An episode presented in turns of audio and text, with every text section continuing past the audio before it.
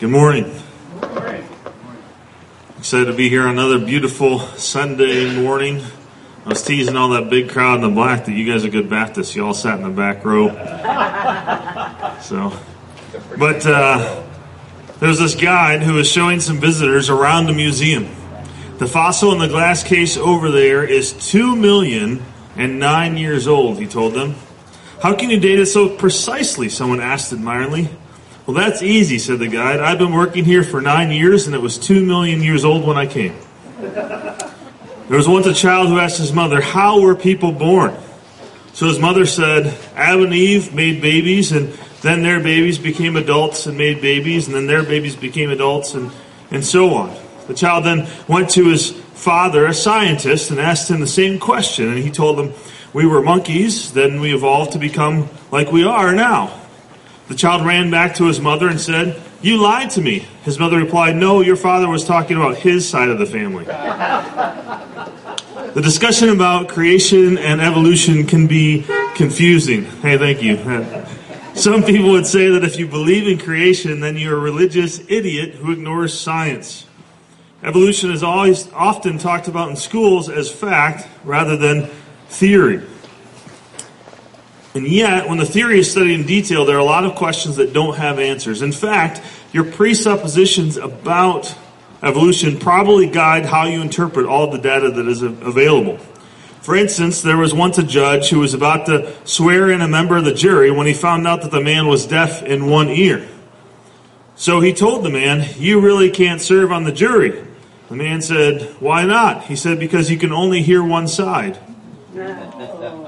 I think when it comes to creation versus evolution, we often only listen to one side.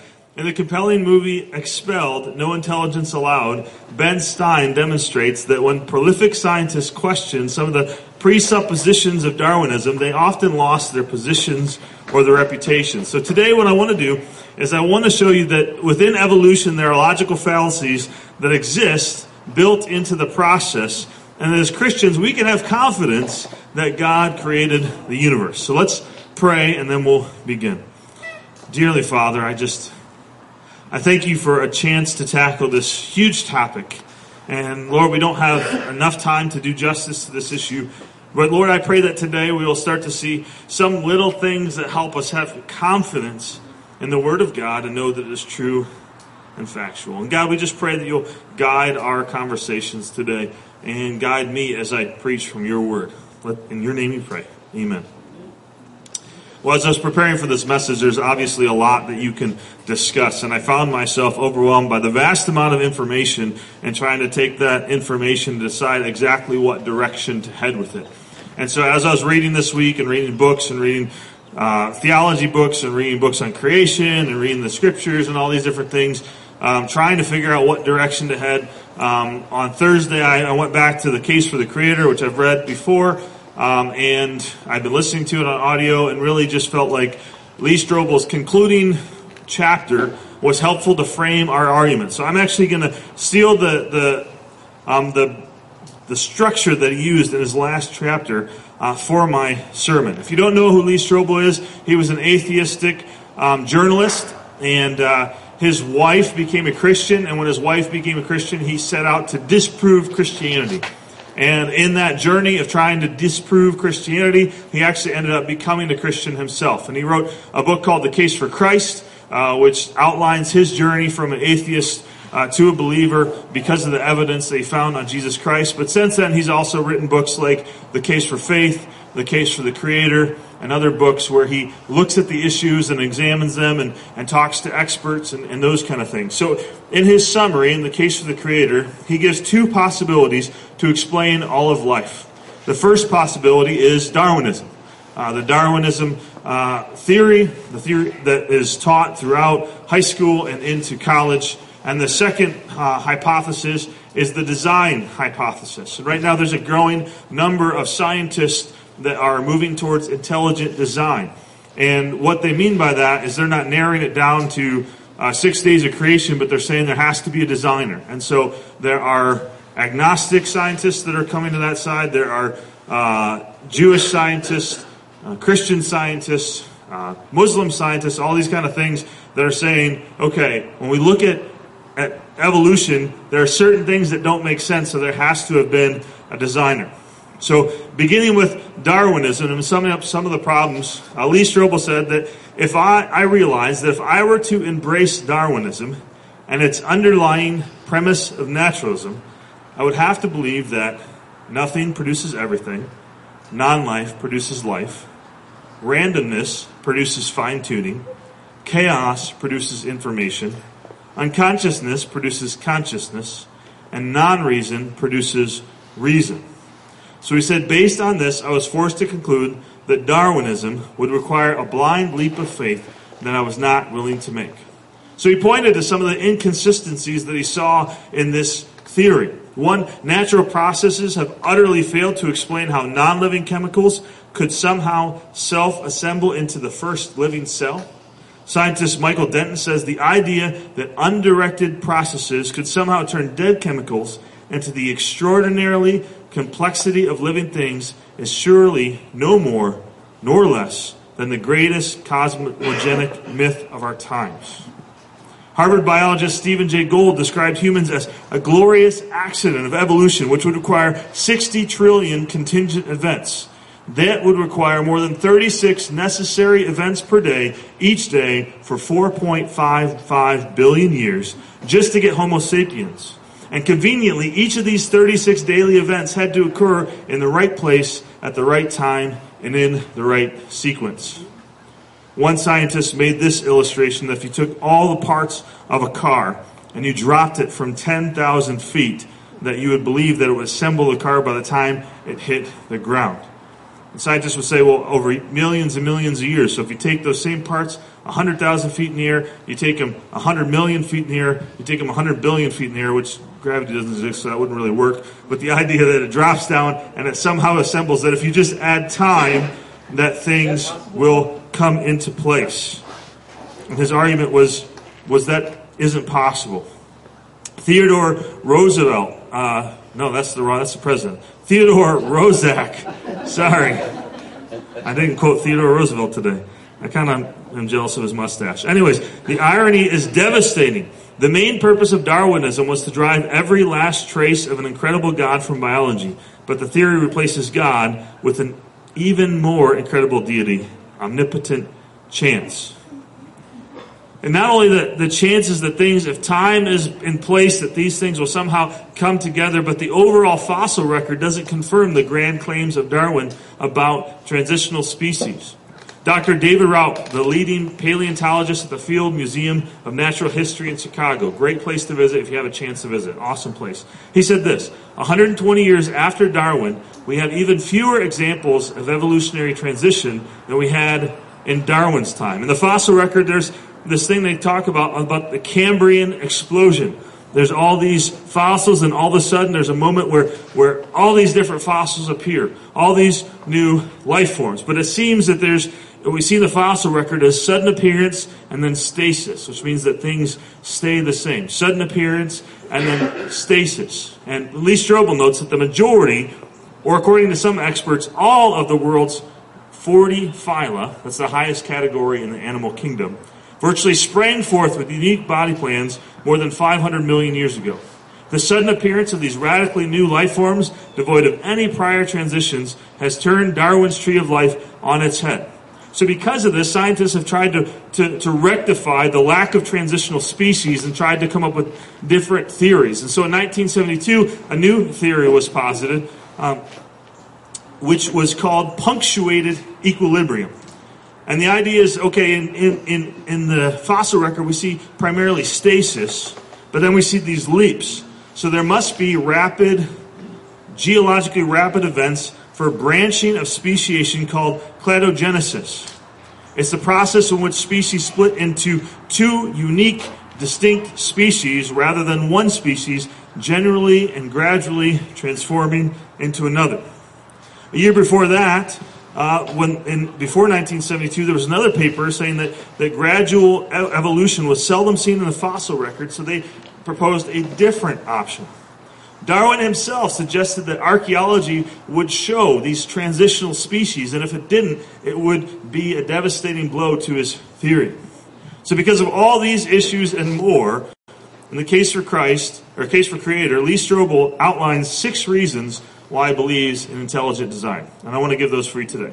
First is the evidence of cosmology. There's an argument that's often used, and it's my favorite, and whenever I'm talking to people that, that aren't believers, I, I try to focus on this. I try not to focus on, on all the other details about evolution, but it's called the Kalam cosmological argument. Here's the way it goes. First, whatever begins to exist has a cause. Everything that has come into existence has a cause. If you see an apple, you're holding an apple. You can hold an apple because there was a seed planted in the ground that sprouted to become an apple tree. When you look at a child, you know that child came about because, well, ask your parents. Don't. Um, when we, everything that exists has a beginning. And so because everything that exists has a cause, something that caused it to come about, and we know that the universe has a beginning. Scientists argue this too. Everybody believes that. Therefore, the universe has a cause. I talked about this last week. There has to be something that was eternal. So if there were eternal gases, something had to have caused those gases. If there were eternal anything, a, a proton, a neutron, something has to have always existed. And for me, it makes a lot more sense that there is the eternal God that has always existed than there is some matter that has existed eternally. Second, the evidence, evidence of physics. Gravity is fine-tuned to one part in a hundred million, billion, billion, billion, billion, billion. I wrote that down, and I don't know if I said it right, but it's a lot of billions. The cosmological constant, which represents the energy, the density of space, is as precise as throwing a dart from space and hitting a bullseye just a trillionth of a trillionth of an inch in diameter of the Earth. I have a hard time getting a bullseye throwing a dart from ten feet away. But that's how, how unique physics is. Stephen Hawking said the universe and the laws of physics seem to have been specifically designed for us. If any one of about forty physical qualities had been more than slightly different values, life as we know it could not exist. Either atoms would not be stable, or they wouldn't combine into molecules, or the stars wouldn't form the heavier elements, or the universe would collapse before life could develop, and so on. All of this, many scientists now argue, is that it points to a creator, points to a designer. Third, the evidence of astronomy. Astrophysicist John A. O'Keefe of NASA said that if the universe had not been made with the most exacting precision, we could have never come into existence. If we were a little bit closer to the sun, our atmosphere would be too hot that it wouldn't be livable. If we were a little further away from the sun, our atmosphere would be too cold and it wouldn't be livable. Astronomy points to a designer, a creator. Evidence of biochemistry. Darwin said, if it could be demonstrated that any complex organ existed which could not possibly have been formed by numerous successive slight modification, my theory would absolutely break down. Michael Behe, in his book, he's a microbiolo- microbiologist and the author of Darwin's Black Box, talked about irreducible complexity. And in Darwin's time, when they studied cells, they, they didn't have the kind of technology that we have right now. And so he took two examples, and he looked at the cilia and the flagella, and they're, they're microscopic molecule machines. And all the elements that are in there are necessary for them to exist. And if you remove any one element, they wouldn't exist. So his argument is, how could they be built piece by piece without, you need all those pieces. To quote him, he said, by irreducibly complex, I mean that a single system composed of several well-matched interacting parts that contribute to the basic function, wherein the removal of any one of the parts causes the system to effectively cease functioning. And irreducibly complex systems cannot be produced directly, that is, by continuously improving the initial function, which continues to work by the same mechanism, by slight successive modifications of a precursor system, because any of the precursor to an irreducibly complex system that is missing a part, by definition, is non-functional. As irreducibly complex biological system, if there is such a thing, would be a powerful challenge to Darwin's evolution. Now, that was a lot of big words, scientists. I'm going to break it down for you a little bit simpler. Okay? And so Michael Behe used this example just to make sense. In my hand, I have a mouse trap. Now, at our house in Lowell, we had a really big problem with mouse, mice, not mouse. I haven't set one of these up in a long time. I have to remember how these go. Okay. So, with a mouse trap, you have the wood, you have the thing that you put the peanut butter or the cheese on, and you have the lever, and then I didn't think of how to snap this because I don't want to use my finger. Okay, and so if the mouse steps on it, uh, it snaps. Now, his argument was a mousetrap is irreducibly complex. If you take any single part of this mousetrap away, it won't work. And so in biology, he said, you know, based on the process, uh, the precepts that he learned and training and things like that, is that as things evolve, they generally evolve from more complex to less complex. They remove parts that they don't need. So you you know, like we learned as as humans that we don't need our appendix. We don't really know what the appendix does. So if you have an appendix attack, they just take it out and you're good to go because the appendix doesn't do anything. But in a mousetrap, if you remove any part of it, it doesn't work. So when he looked at the cilia and the flagellum, he looked at that they're irreducibly complex. So there's no way for them to come into being, because as microbial, microorganisms uh, evolve, they can't add things that aren't useful. And so there's no way to get to the mousetrap from something else. So it had to have been created because otherwise there's no way for it to add parts. So that's it's an argument he calls irreducible complexity. And uh, it's a complex argument, but it's very simple. Just basically there are organisms that exist that are that are at the simplest form, nothing can be taken away from them, and they would still work. So therefore, if evolution was to happen and just slow processes of adding stuff, up until you have all these elements, this wouldn't work. So there'd be no reason for it to evolve into this thing. So hopefully that was taking his big words and making them a little simple, and I didn't get myself, so that's good. All right. Next, uh, evidence of biological information. The D N A in our body contains one hundred trillion cells containing an alphabet that spells out precise assembly instructions for all the proteins from which our bodies are made. Cambridge-educated Stephen Meyer demonstrated that no hypothesis has come close to explaining how information got into biological matter by naturalistic means. The Cambrian explosion would have required an infusion of a great deal of new biological information. So in other words, there's no answer for how, how D N A and those things got so complex just through processes of evolution. Six, evidence of consciousness.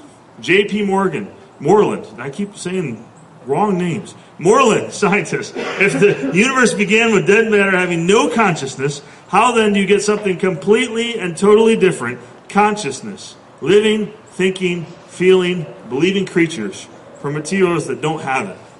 But if everything started with the mind of God, we don't have any problem explaining the origin of our mind. So he gave those six evidences for intelligent design. First, cosmology, physics, astronomy, biochemistry, biological information, and consciousness. But then the question for us as Christians is, well, what happened in creation then? Was it six days? Was it six time frames? What exactly happened? R. Kent Hughes points out that there are actually six views that Christians hold on the six days of creation. One is that it's six literal twenty-four hour periods, twenty-four hour days, which took place in consecutive days. So one hundred forty-four hours. Day one, day two, day three, six days, and then God rested. Another view says there's six literal twenty-four hour days, but that in between those days, there was long time frames. So God created a day, but then there's a long time frame in between that day and the next day, and that's how we see differences in some of the geological records and things. There's also a gap view, which believes that there's a gap between Genesis one one and Genesis one two. So in the beginning, God created the heavens and the earth. Boom, God made creation. Now the earth was formless and void. Okay, between that, there's millions or billions of years that happened. That's where Satan rebelled and chaos ensued. And so now God in Genesis one two is giving the account of his recreation of the earth. There's a day-age view, which views that each day stands for a geological age. There's a framework view which views the six days as a literary structure to portray truth. And lastly, there's an analogical day which believes that God's days are work days. So they look at Second Peter three eight. It says that what with the Lord, a day is like a thousand years, and a thousand years is like a day. And so they talk about that. So I wanted to take a moment because there's a lot of confusion out there, and I want to talk about kind of the four primary ways that Christians view creation.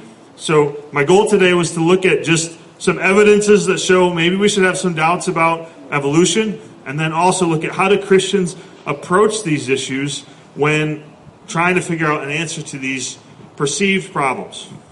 First is the gap theory, that, that theory that there's between Genesis one one and one two, that there's potentially billions of years. That's where Satan rebelled, and then God recreated the earth out of this form of chaos. And there's various gap theories, and basically we're trying to say, okay, the earth is billions of years old, then how do we figure this out? Okay, there must be a gap. Now, I believe with the gap theory, I don't see any evidence in the in the scriptures to point that when God was explaining things that there's this gap. So, so I don't I don't think that this is necessarily uh, the best view out of all of these. Second, there's an old earth creationism, often known as progressive creationism. And they make a very good argument. The word yom that's used in Genesis uh, can mean more than just a single day. Uh, yom, the Hebrew word for day, can also mean an age. In fact, in the Genesis account, in Genesis two, uh, that phrase day is used to describe the, the, it's used in all these different ways to describe periods of time. So the question is, when it says there was a day in Genesis one, is it talking about a specific twenty-four hour period of time? Old earth creationists would see the six days of creation as six ages. Um, or the other view that fits with this is seeing them as six literal days, but as times in between those days, as gaps.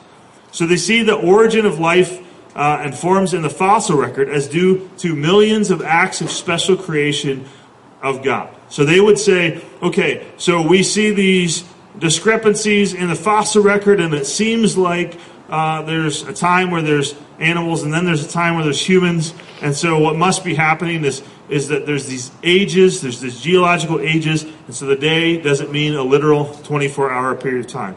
And there are really uh, godly, wonderful Christians uh, that, that believe this, and I think this is an option. Um, but I believe in a young earth creationism, which is six literal days. And so I want to say that, and I'll get in a second, that there's a lot of freedom here. But um, so my view, the reason why I hold the six literal days consecutively is because I believe a lot of it can be solved by two things, by by how God created and by the flood. Uh, first, when God created, I believe he created everything with age. Now, people would say, sometimes they call it an appearance of age, but I think literally age. So when God created Adam and Eve, he's like, poof, and there's adult Adam and Eve, fully formed as adults.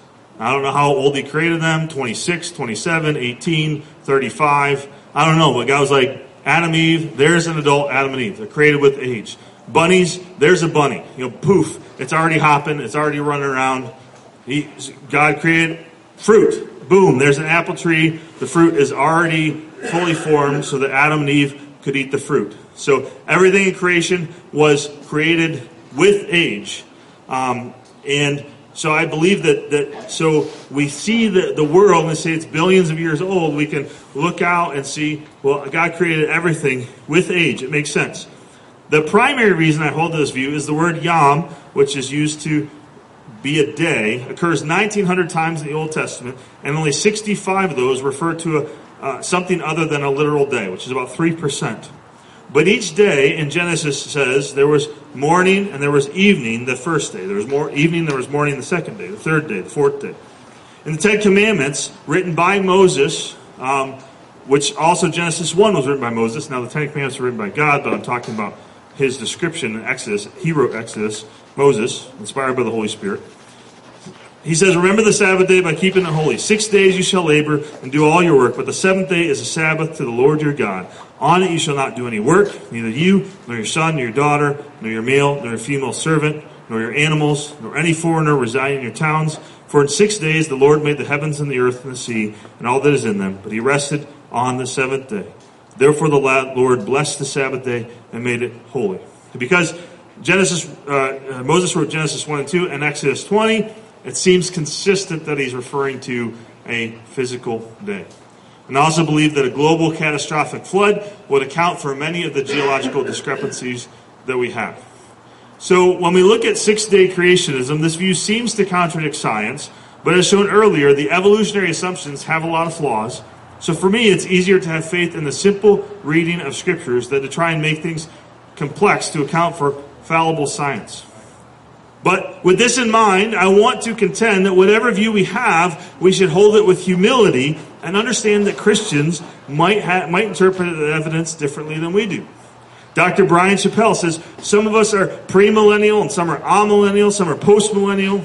There are serious questions among us about the timing of events that will happen in the end of the world. Still, we recognize that people can differ over timing issues and still believe the Bible is entirely true. And we accept those differences without accusing one another of being unorthodox. unorthodox. The same ought to be possible in the discussions we are having over the timing of the days at the beginning of the world.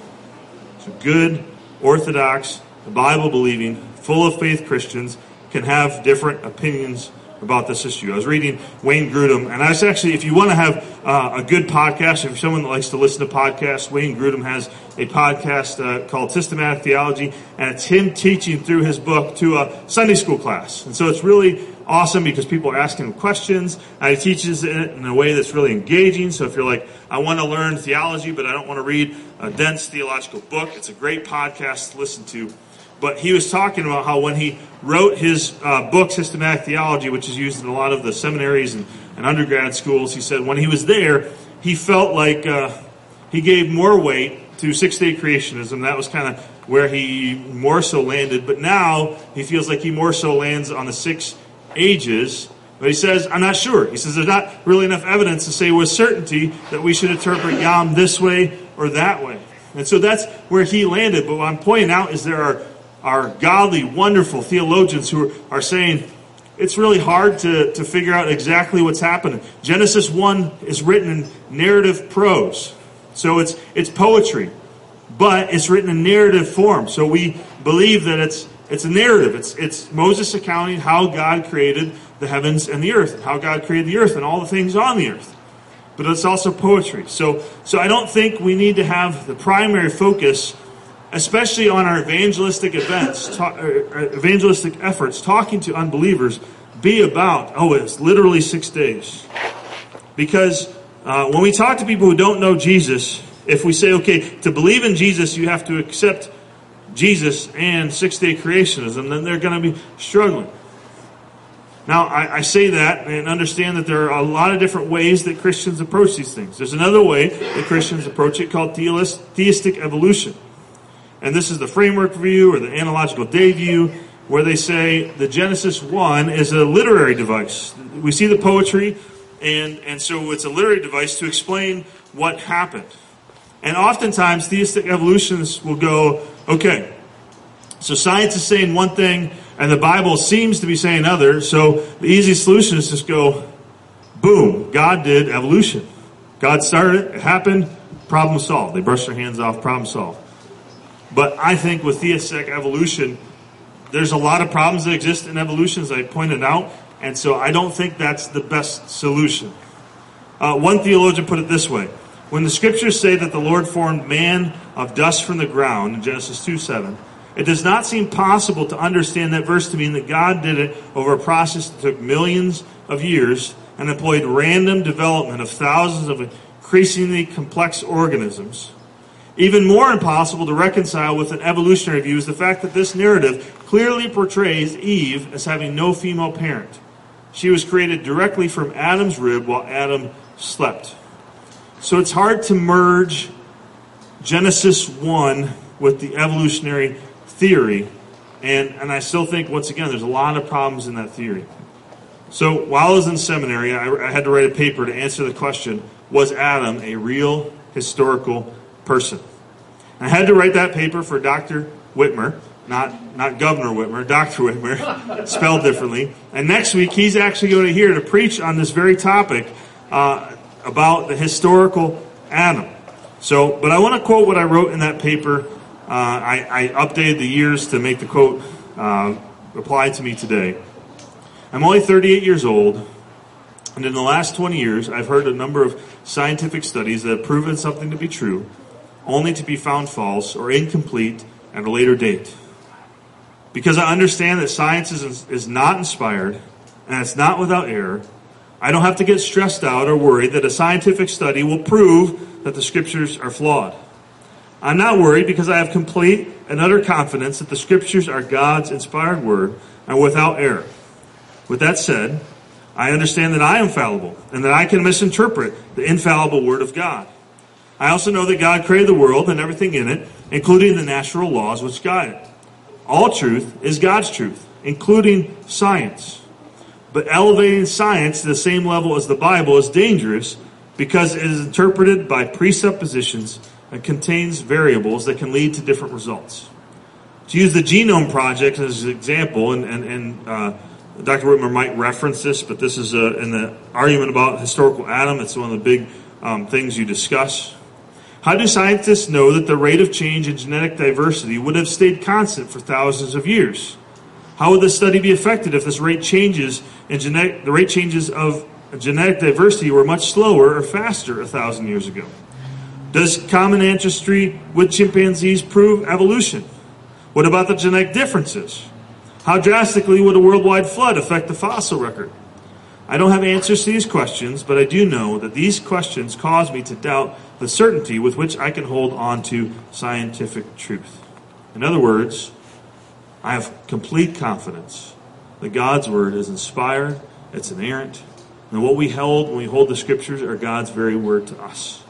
I have less confidence that the scientific method will be right on every jot and tittle.